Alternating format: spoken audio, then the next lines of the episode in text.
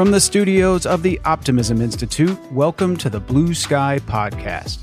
I'm your host, Bill Burke, and in every Blue Sky episode, we'll be speaking to leaders, researchers, and thinkers whose stories and insights will remind us that there is always blue sky above. Sometimes you just have to get your head above the clouds to see it. Today's Blue Sky episode is a conversation with a remarkable entrepreneur who has taken the expertise she gained as a recruiter and HR professional and turned her efforts towards, as she says, employing the unemployable. In 2010, my guest Margo Walsh founded MaineWorks, an innovative employment company with a social mission to dignify the experience for people who face real barriers to workforce reentry, including people recovering from substance use disorder and people with felony convictions.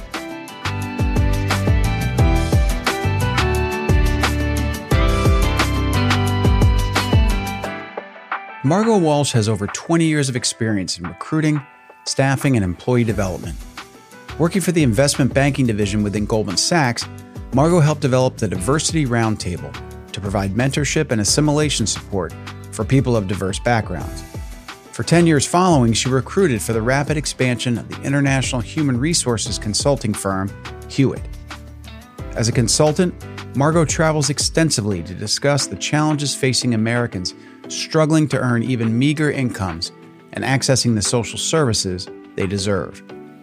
She also consults extensively with state agencies, organizations, and individuals who are interested in developing or incorporating the MaineWorks business model or its unique social mission. Margo is a great business person doing remarkable work, and I hope you enjoy this conversation with her as much as I did.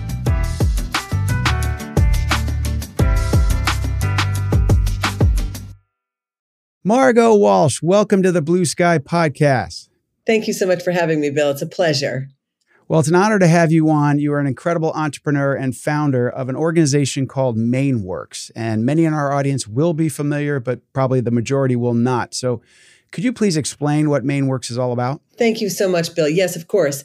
MaineWorks is a social employment company specializing in the construction sector we invite people who are in recovery from substance use disorder and reentry from jail and prison to get a fresh start through hard work and skills development within the construction sector. So we work as a staffing agency model, which implies that we have clients that work in the sector that need labor support and we provide labor to job sites all throughout New England. So when you find people, they are you are the employer, is that right? And you take care of insurance and those things and then you match them with someone who can use their services. Yes. In fact, Bill, that's a great way to, to um, drill it down. We are essentially um, the employment outcome that involves payroll, insurances, making sure that people are well uh, certified for whatever skill they might be utilizing. So we're the clearinghouse, and we have to hire with discretion, and that's a really important point. Even though we work with these populations and we're intentional about hiring people with barriers, we also have to be very careful to hire with discretion so that our clients get what they need too. So it's that middle, the middleman between the devourous need for uh, construction site labor and the people that are interested in doing the work, but we have to be that conduit in the middle. And as that conduit, I assume you are addressing. I'm thinking of an of an employer whose concerns would be, well, they need to be reliable. Well, they can't be, you know, abusing on the job. So you're the you're the entity that screens all that and and delivers employees who are ready to go and they don't have to worry about that we are the middleman. And the construction sector has relied on staffing agencies throughout history for temporary labor. And my disruptive plan at the time was to dignify that because, as the lowest rung on the construction site, the laborers were easily exploited and easily taken advantage of and easily paid minimally and through these staffing agencies paid cash at the end of the day which fed into that whole idea of you know lack of access to prudent banking and all these other things that were natural barriers. If you pay cash at the end of the day to people who are already struggling that money disappears. So it doesn't create an opportunity for economic viability. It actually robs people of that opportunity so i felt to dignify that would be to pay people weekly, give them a sense of future orientation, and that how their training and development would lead to future opportunities. So we really wanted to become more of a holistic employer rather than just uh, you know that transient day labor. And they set up by the, the homeless shelters really intentionally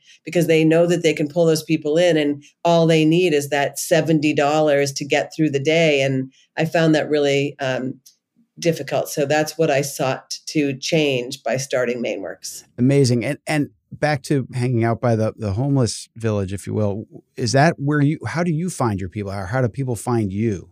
If you consider recovery a continuum.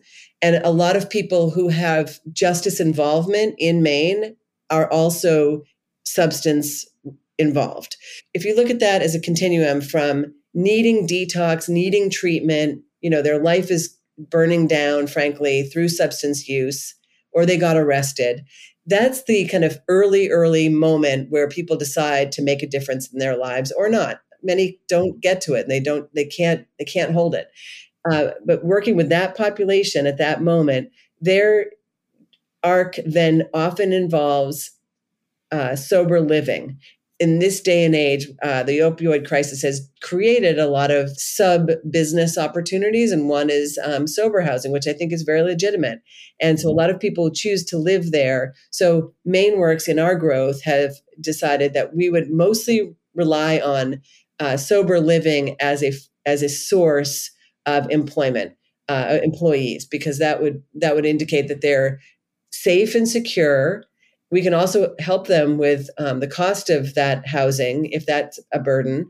Those sober houses are also um, often programmatic, at least, so that they provide some kind of social outcomes or at least a congregate living setting that's very well organized and structured.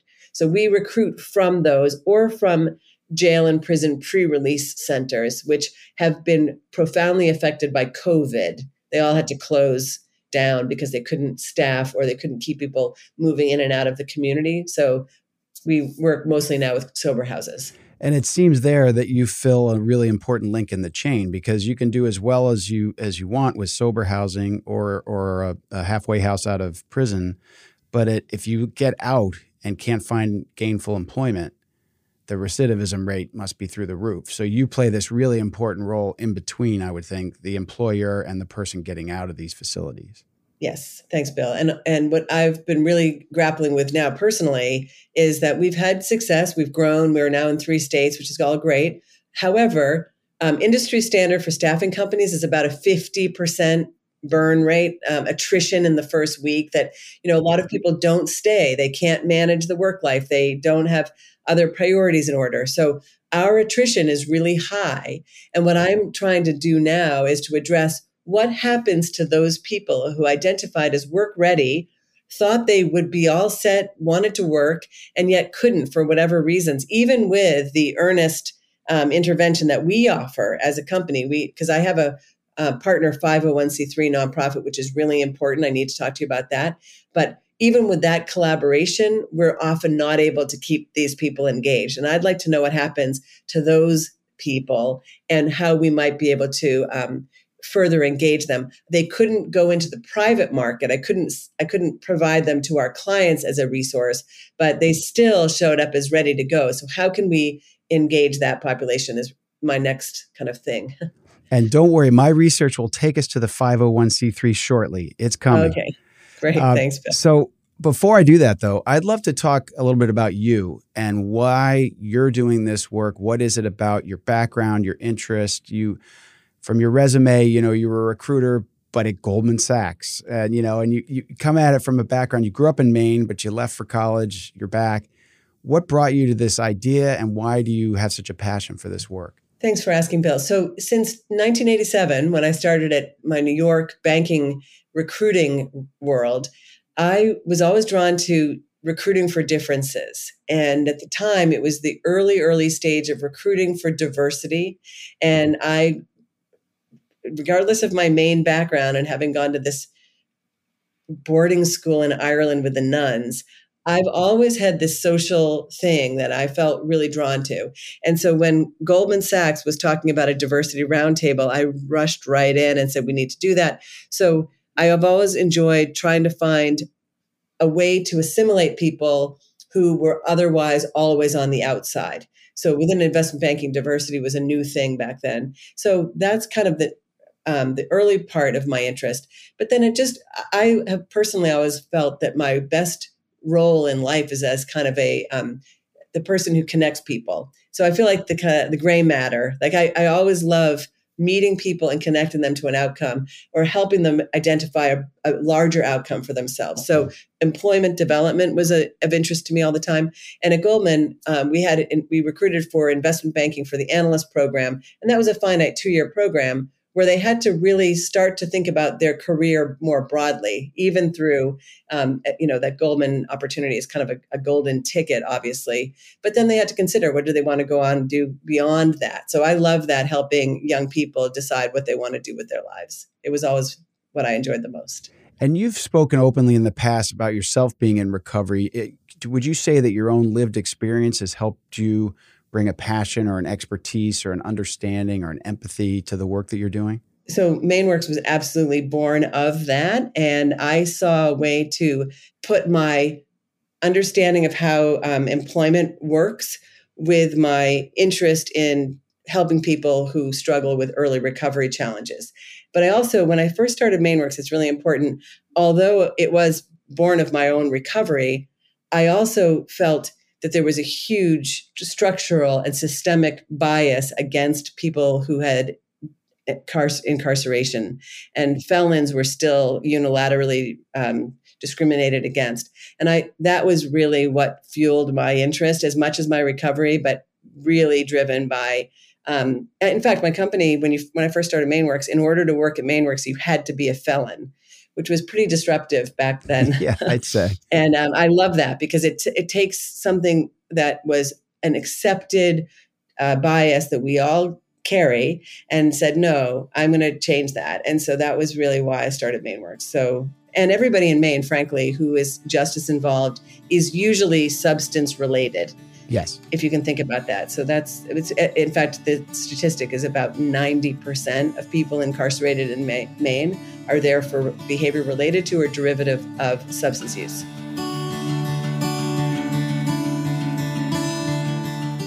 The business model for MaineWorks is unusual, and it's understandable why it's so attractive to employers. Margo's company does a lot of the toughest work, finding and screening employees and being sure they're prepared to go do the job. We'll talk more about how they do that shortly. I was surprised to hear that there's a 50% attrition rate in the first week for day laborers in construction, and you can only imagine how disruptive that is for an employer. MaineWorks creates a win win here. First, by employing and placing people who otherwise might not find work, and then delivering them to employers who need good people who will stay on the job and do it well. And you can tell that Margo is driven by a sense of purpose when she describes addressing the unfairness of not hiring felons who have done their time, and says that she loves breaking bias. Getting back to our conversation, I wanted Margo to tell us about the nonprofit that she and her sister started to go along with MaineWorks. So, if I did my research right, I think the 501c3 you're referring to is the Maine Recovery Fund. That's correct. But because of yes. our growth, it's now named United Recovery Fund. Okay, good. So tell us about that. So in 2017, a donor came forward and said, I really want to help you guys. How can I do that? It doesn't seem that you're a nonprofit. I said, No, we're a for profit. We should probably be a nonprofit, but I didn't have time to do that when I first started. so, but clearly, right. the needs that people face when they're just starting over are really daunting. And they include really basic things like outerwear and rent assistance and getting their teeth fixed and all that kind of stuff. So, um, a, a, donor came forward and said, "How can I help?" And he said, "Well, I could help you if you have a, a way for me to donate donate. So we my sister is a philanthropy advisor in wyoming and she said it's very easy. We just start a nonprofit. So my sister and i co-founded uh, what was maine recovery fund and as we've grown is now united recovery fund to address the issues that are barriers to employment including rent transportation is the biggest one outerwear teeth, dental care, um, mental and eye care, lots of different, very, very basic things we take for granted. But for people who are in transition, those are outrageous expenses and often they're not insured. I, I, think that's one of the toughest things when you haven't been part of that community to understand these things we take for granted. I, I interviewed a, a, young man who he was actually in a high school where he had to, for the first time, wear a tie. And he was raised by crack addicted parents and he never learned how to tie a tie. Or I interviewed Jeff Korzenik, who does similar work to yours in terms of people coming out of prison. And he's like, you know, you might get 50 bucks and they hand you back your clothes and now you're out in the world and you don't know. As someone says well call a cab call an uber. You've never used a smartphone because you've been in prison for 15 years. You know these things that we just don't think about. Seems to me that this main united recovery fund now eh, can address those very effectively. I was at an event for maine prisoner advocacy coalition and a justice involved person who had had 15 years inside he came out and he said after two days I wanted to go back. Life was easier on the inside than the outside. And and I will say, Bill, that in Maine, our Commissioner of Corrections is really open to programming and doing more to help people in this reentry process than ever before, frankly. But it takes a long time to um, you know deconstruct a system that was developed over years with a certain way of conducting that business. And now all of a sudden we're trying to shift and that's going that's like you know moving course for the titanic. It's very very difficult. Right and so so that that sense of it was easier in prison you add to that you know you apply for a job not with you but with someone else and you check that box as formerly incarcerated and right. you don't get hired it's just there are too many yeah so i think the the the the chain, that link in the chain that you serve is incredible. So you mentioned being in two other states. I think it's Massachusetts and New Hampshire, yes. if I have it right. Why isn't or is there a MaineWorks in other states? Why this seems to me, I'm sure it's incredibly hard work for you all, but it seems to me to make so much sense. Is this in other parts of the country? And if not, why not? Uh, that's a great question. And it's a natural development opportunity for us. But this is where we run into that um, challenge, Bill, where, first of all, many different cities, small cities, are all unique. Like we're talking to New Haven right now, but there's a, different complexities within Connecticut. There are different, you know, every every right. town and city has its own kind of DNA that we would need to learn and respond to. So how we are organized is a hub and spoke model. So Portland, Maine is the is the hub and each state has its you know represented by a spoke that can conduct themselves autonomously within that setting by learning from what we are doing here at the macro level in portland um, and they can come up here and train here so but they're still owned by MaineWorks and they're still employed by MaineWorks. There's a consideration of how we could replicate more broadly, but frankly, it's as easy as wherever there is um, a, a community of substance free living, like sober housing, uh, then and, employ- and, and construction jobs in the area, we can set up very easily. Um, so it's it's coming. It's just been slow because of a lot of factors, but especially now that the sober community is well established in many many places, it's more likely for us to be able to expand. Because controlling that population is difficult because if they are not properly housed, then nothing else matters, and that's true for everybody. Right. And is is construction the sweet spot as an industry because there's so much day labor? I mean, are there other industries you've thought about or tried to move into or have moved into, or is it really a construction focus? Because I think it seems a lot of places there's plenty of open jobs there. That's probably all you need. And the construction focus initially was because it's merit based and no one was discriminating against felons at the time because many people in the construction industry might have been justice involved themselves so that's um, that was the original reason, and also the the way the construction sector manages their financial commitments to every single project, they've built in a considerable budget for labor. So they're more inclined to be able to absorb the construction, the, the fee associated with staffing agency. Um, other organizations definitely have have been successful taking um, on staffing companies, but um, we've just always loved. Because I also feel like within the construction industry, there are so many different career paths because even it's just a matter of getting in the door. And for our, our people who would have never been able to darken the door of a place of the caliber of Cianbro or Consigli, which are huge regional companies up in the Northeast, you know, they would have never seen those companies. So they get to audition and then from that position they could grow exponentially within that organization. So let's talk about another group of people you work with immigrants or new Americans who come. If people don't know, Maine is a very interesting place these days. Still, I think the, the quote unquote whitest state in America, but with a huge influx of first generation immigrants, largely from Africa, different countries around Africa, come to a place like Maine. And the toughest, one of the toughest things is employment and finding, you know, opportunities for their kids and that sort of thing. So, can you talk about how you've tried to work with that community? I think this is the most important thing for the next six months in this country, actually, Bill, because if there's an opportunity for division, this particular issue is the ultimate divider because there's so many myths about how we got here.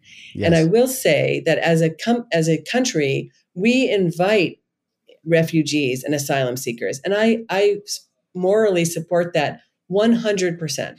People coming from other countries are coming in profound distress and for really important reasons. But they get lumped in with the homeless. So you've got your new Americans who are being treated exceptionally, frankly, because of our federal way of processing and enrolling asylum seekers. And that conflicts with the way we manage our indigenous homeless people. So it's a total conflict starting. In addition to, to that, we have also invited people to come to this country as asylum seekers for year, forever, yeah. right? We are all right. immigrants. My parents came from Ireland in 1966, so it's not like, you know, this has been our that's how we've been built as a country.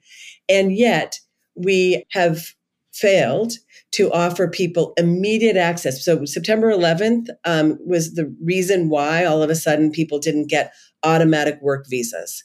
And so now we can all look to each other in this, um, you know, puzzlement to say, why don't we give these guys work visas? That is a serious problem. That's a federal issue that I think could be the quickest way to solve this is to solve that issue. They should be given a provisional work visa the minute they arrive. Right.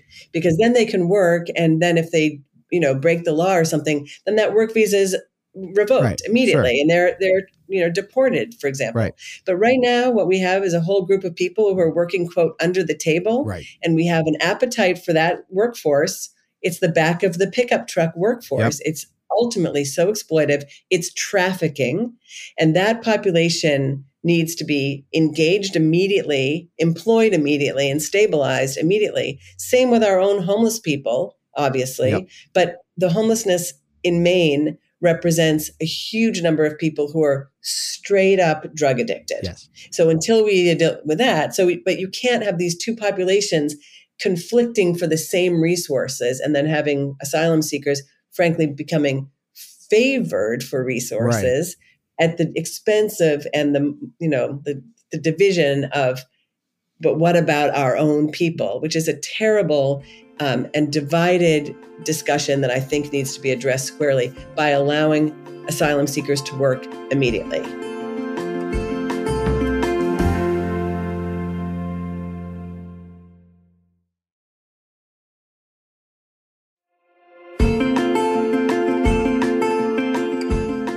People Margo's team is hiring have so many unmet basic needs that many of us would take for granted. Proper clothes, a ride to work, and some would be set up to fail were it not for the support of the United Recovery Fund. And partnering with sober housing facilities makes a ton of sense, as the people there are both housed and looking for gainful work as part of their recovery process. And I like the way Margo also sees growth opportunities for her employees saying that one of the reasons she likes partnering with construction firms is that they have other jobs at the companies that main work staffers can be promoted into. And when we debate immigration in this country, there are many elements of policy on which reasonable people can disagree. But when it comes to providing work visas for people who are here and ready to work, it seems like something with which it's hard to argue. Getting back to our conversation, I asked Margo to describe what's required of new Americans to be employed by MaineWorks? They have to be legally authorized to work in this country because I have to play by all the rules, which is really frustrating that so many people get away with not playing by the rules. Um, so, what we do though is once people are authorized to work in this country, their challenges are also myriad and complicated and Um, so what we try to do is address each individual with what you know that we do a needs assessment. So the the 501c3 nonprofit actually does no, a non-clinical intake. Basically, just what do you need? How are you? Where are you living? What are your barriers? And how can we help you? Right. So that's what we do for everybody that comes through the door, whether they're um, indigenous from Maine, out of state people getting sober here in Maine, new Americans, returning veterans, any of those people get to do a clinical, uh, an intake that um, discusses what they need to move forward with their work life. Yeah, and it's uh, it's really challenging with the immigrant population. And people listen to my podcast know I've often described immigrants as the ultimate optimists. You know that they're coming to this country for this opportunity, and in many many cases, they are incredibly well qualified. We worked with a young man from Rwanda years ago who'd moved to Maine. He was a practicing attorney in in in Rwanda. He worked for Heineken Brewery, and he came to Maine. And because his law degree was from another country, he's starting over. And here was this person who had so much to offer, and he's actually wound up doing just fine. Um, and his whole family got over here eventually. But it was really heartbreaking to watch this person who was so qualified, but these little issues of where he got his law license and that sort of thing just it was it was hard to watch but bill your program is allowing other people to hear these issues and recognize that the way our systems have grown up have just been happenstantial. It was never a plan that they would find these ways to you know um, block immigrant attorneys but by virtue of um, the system that we've built, that happens naturally. So, how can we take these issues and look at them practically in a non political way and say, what's the best way forward for this individual? And that takes a lot of um, will and um, engagement on the onset, but the value that that person brings in the aggregate exceeds that investment at the onset. Right. Without question. So if somebody's listening to this and they are in a in an industry, let's say it's construction that could use your services, how do they do it? How do how do you connect with people? Do they find you? Are you out soliciting new employer partners? How does all that work? Well, that's a great question, Bill. Thank you. Um, before COVID, we had probably 40 clients. Now we have seven because the lack of the labor workforce so we're not really in the position to bring in a whole lot of new clients. We would love to, but the clients that we bring in need to be um, definitely aware of what we're doing and agree with the importance of stabilizing people who are in transition. So we feel like our our, our existing client base are extremely well aligned with our ethos, and I, I really appreciate that. So that's a huge challenge for us. And so you're going to laugh, Bill, because last week I spent hours on the phone with an attorney talking about becoming our own H 2B visa, being a designated employer for H 2B visa. And so hopefully that message, Bill, of how can companies in the United States be earnestly looking to hire people who are not from this country and bring them here through our H2B program when there are people up the street who don't have a work visa. So hopefully that will kind of I, I, would love for anyone listening to say oh yeah that makes sense and as an industry whatever their industry that they might represent that they can appeal to whoever they know in the legislature and at, certainly at the federal level to say why should companies have to be looking to hire outside of the United States when we have a workforce here that's underutilized? It's fascinating. One of my earlier interviews was with Bert Jacobs, who's one of the founders of Life is Good. And he has a has a belief that I share, which is that in our country, the the for-profit business sector is so big and so powerful that none of the societal or climate or other issues that we care about will be solved without the involvement of the business sector. We can't just look to government. We can't just look to churches and synagogues. We have to engage the business community. And it actually kind of warms my heart that you're a for profit doing this work because I think that's a that's a real way to get at it. And from my research, if I have it right, you are a certified B Corp, first in Maine, I think. And a lot of people might not be familiar with that, but I think it's a really positive movement. And it's not an easy thing to get certified as a B Corp. So, can you describe what that is and what the qualifications are to become one?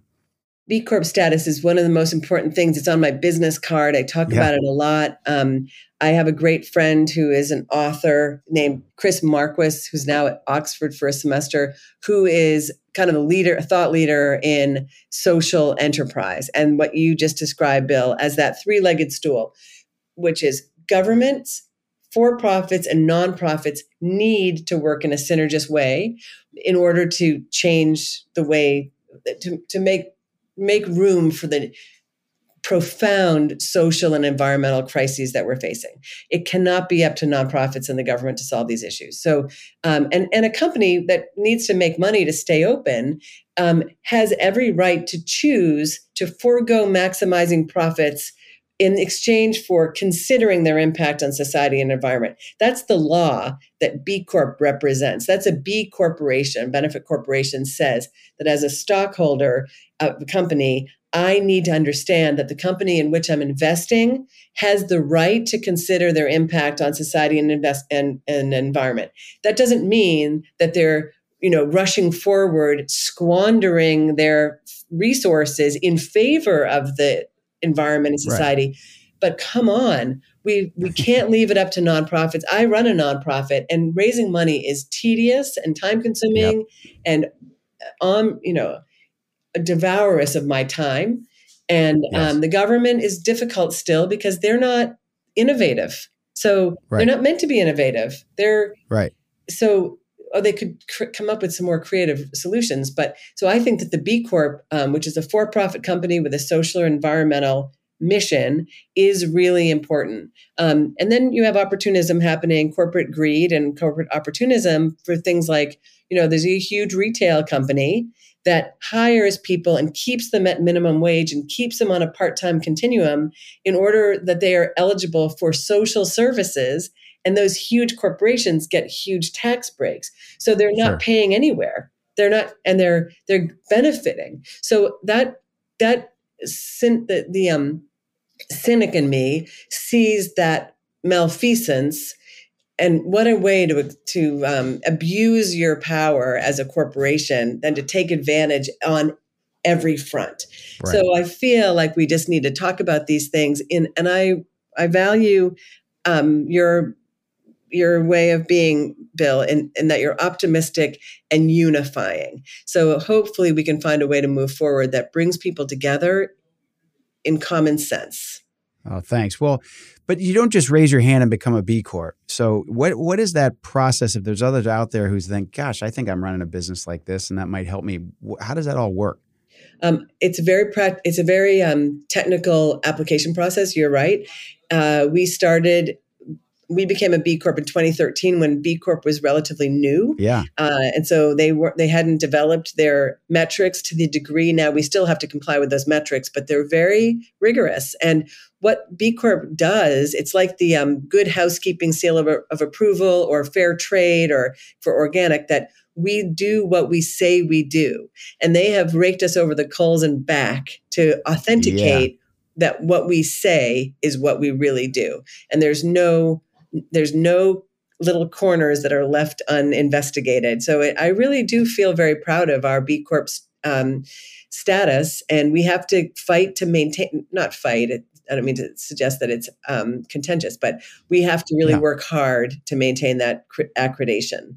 Um, and we do, re- do, they come back every yes, year or so, or how does that work? Every every two years, you go through a full wow. recertification which is a lot. But then again, if you're going to make decisions about who, because they have noticed that this younger generation is making decisions based on those values, what their own personal values are. Like that's why Bombas and Tom's of Maine and Ben and Jerry's and Patagonia do so well. Patagonia is having their record breaking years because of their commitment to 1% for planet. That's right. huge. Right. And people listen to that.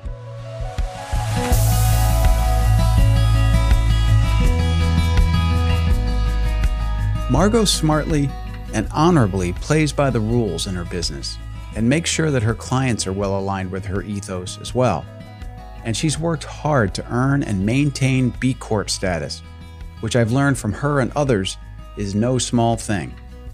Getting back to our conversation, I couldn't let Margo go without asking her about a very exclusive event I know she was invited to attend in Washington, D.C.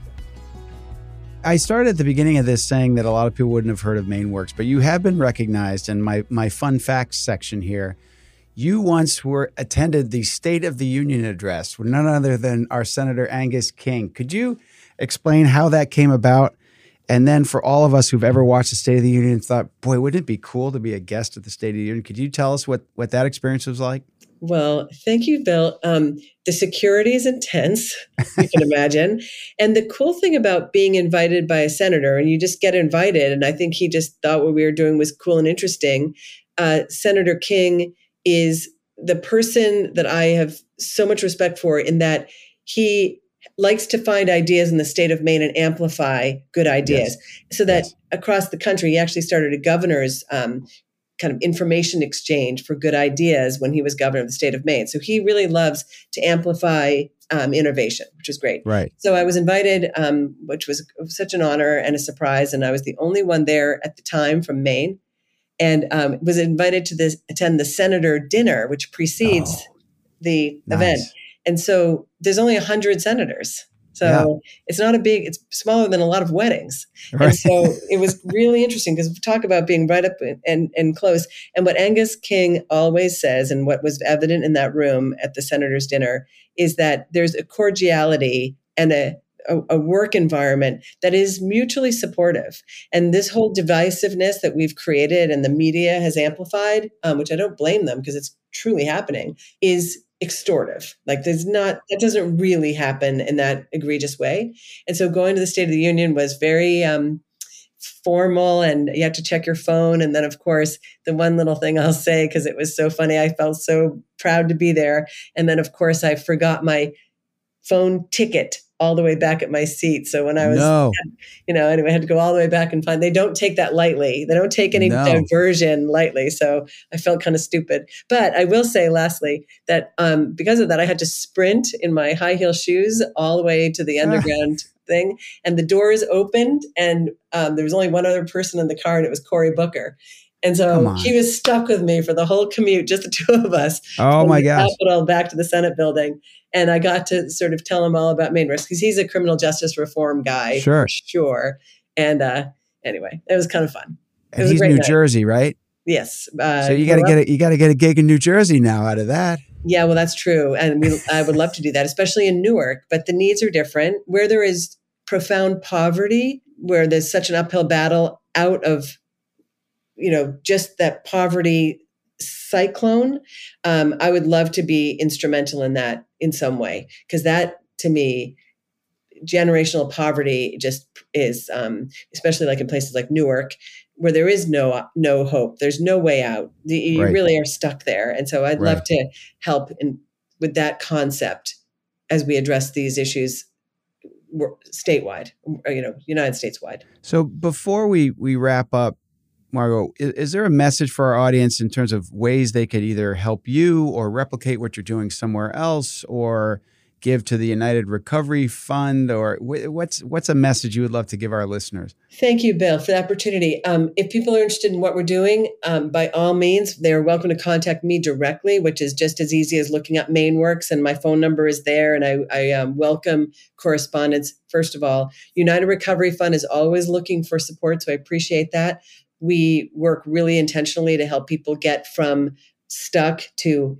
unstuck and hopeful. So that's great. And i i think that if if i could leave with one thing that is when you're talking about a bipartisan issue of for example economic development for all no one will argue with that. How right. can we come together on those issues? How can we find intentional ways to unify because our country is too precious, our democracy is too precious uh, for schoolyard antics. And I yep. feel that we are the responsible um, adults in the room who, who value optimism and value human development. And without our intentional work, we can't let this become hijacked by either extreme. That's right. not practical and that's no way forward. And I am really grateful for what you do, Bill. Thank you so much. And I'm honored to to chat with you. Thanks. Well, well, thank you. You are you are can do optimism personified. you're the perfect person to have on this show. And hearing you talk, I I could see Senator Walsh, Governor Walsh. Let's go. No way, uh, no way. But thank you, thank you. God, what a what a um, what a compliment. But I feel like if we all do that on our own turf, that we are the change. We have yep. to be. And there's um, you know, if, if and what Senator King does every month, he brings four senators together to his house for barbecue and two are republicans and two are democrats and he doesn't doesn't care what their p- posture is he pulls everybody together because it's hard to hate up close. Exactly. and to me if the more you can meet people and learn about their lives um, that's what we're here for really what else matters so. It's a great message. Margo thank you so much for your time. I know you're really busy. I appreciate you spending this time thank with us. thank you bill. Thank you so much. Take care.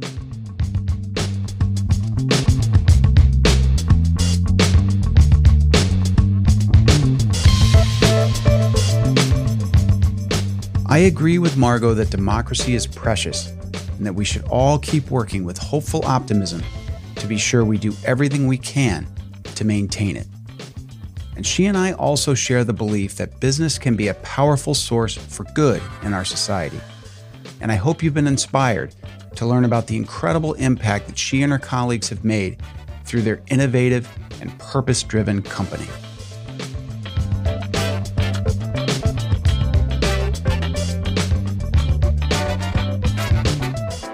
I hope you enjoyed and were inspired by this blue sky conversation. And to be sure you don't miss more of this uplifting content, you might want to subscribe to this podcast and follow the Optimism Institute on social media. And please let us know how you think we're doing. And feel free to send along any show ideas you might have. We'd love to hear from you. Until next time, I'm the founder of the Optimism Institute and host of Blue Sky, Bill Burke, and I thank you for listening.